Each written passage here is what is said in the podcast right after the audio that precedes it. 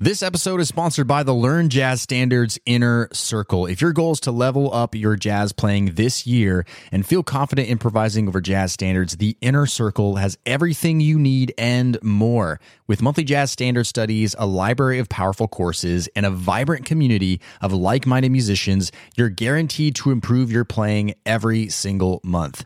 Podcast listeners can get 50% off their first month when you go to ljsinnercircle.com. That's ljsinnercircle.com or find the link in the show notes. Now, on to today's episode. So, how do we play sick bluesy licks over top of minor 251 chord progressions? Well, I'm going to show you a very simple tool to make this really easy. Coming right up. What's up, Brent here from Learn Jazz Standards. We help musicians just like you learn how to play jazz, all while shortening the learning curve, no matter what instrument you play. Welcome to another quick win episode of the podcast. Be sure to subscribe wherever you listen to podcasts, and let's do this thing.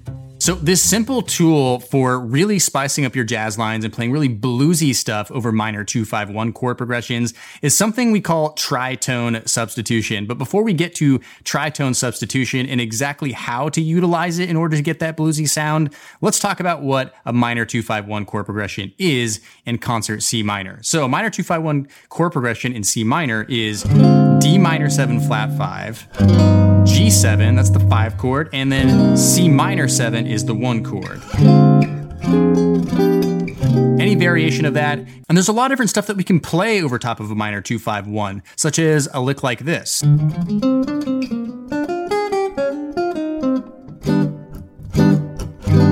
Right? But what we want to do for this video today is get some really awesome bluesy language coming out. You know, stuff like this. But let's use this tool of tritone substitution. So, what exactly is tritone substitution and how can we use it? Well, tritone substitution is simply substituting one chord for another chord a tritone interval away. So if we have the chord D minor 7 flat 5, our 2 chord, and we want to substitute it for a tritone, we call this the tritone sub of 2, then what we can do is go, what is a tritone away from D? Now that would be the flat 5 or the sharp 4, however you want to think about it. That's what a tritone is. Okay, in this case, it's A flat.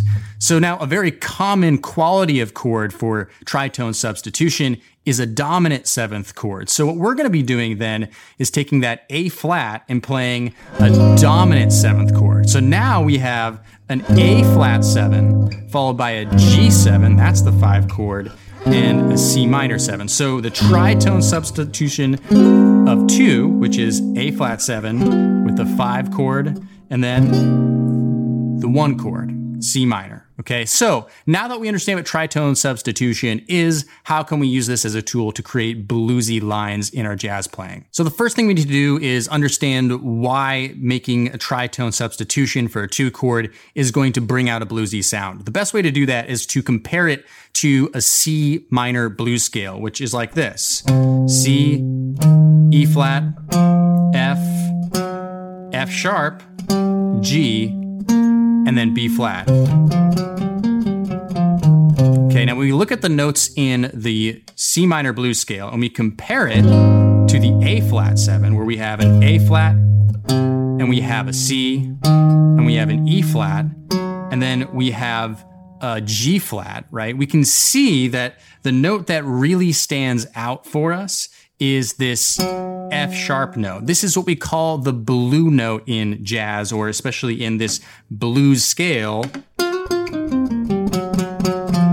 It's kind of that note that's bringing it all out. And that G flat or that F sharp in the A flat seven is the seventh of the A flat. So, in other words, that note is really the note that we want to be targeting in our jazz lines. But let's go ahead and take it a step further because where scales really don't do it for me when it comes to jazz improv is they oftentimes miss out on the chord tones, which are super important for us bringing out the harmony in a jazz standard, which really creates authentic jazz lines. So I'd always like you to approach tritone substitution or really anything in jazz by first thinking about the chord tones.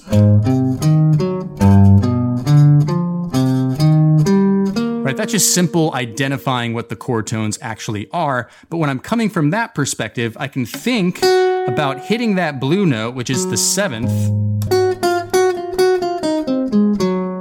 but hitting those chord tones, the thirds, the sevenths, the fifths, now to the G7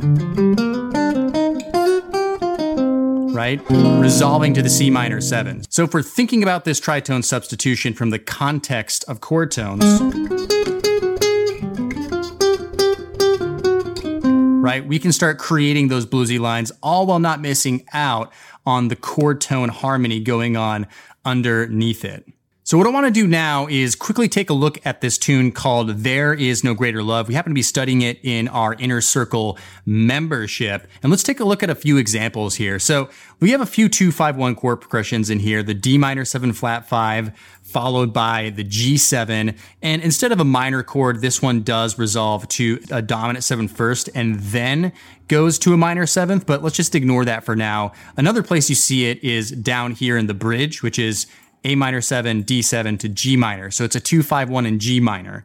But actually, a very common substitution for the changes in general is that A flat 7 sharp 11 because the sharp 11 is the melody note. So you'll often hear people playing this tune There is no greater love. A flat 7 sharp 11 to G7 to that dominant C7 down there before going to the C minor 7. Now, again, if we look back here, like typically we're not playing that in the regular changes for There's No Greater Love, but we are able to add that E flat seven into the harmony. So now instead of A minor seven flat five to D7 to G minor seven, we have E flat seven to D7 to G minor seven. So even without me playing single note lines, you can already hear that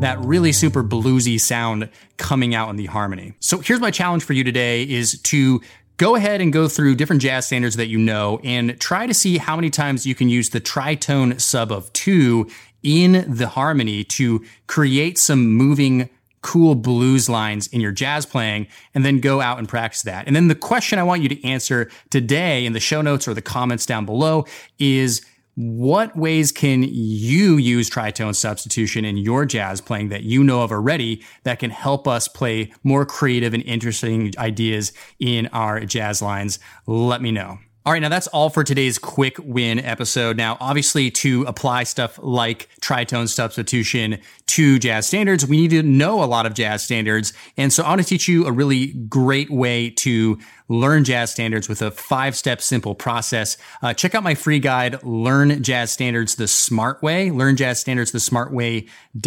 Com. It's completely free. And as a bonus, I'm going to give you my Jazz Standards Mastery Formula Masterclass to help you learn more jazz standards and really excel at it.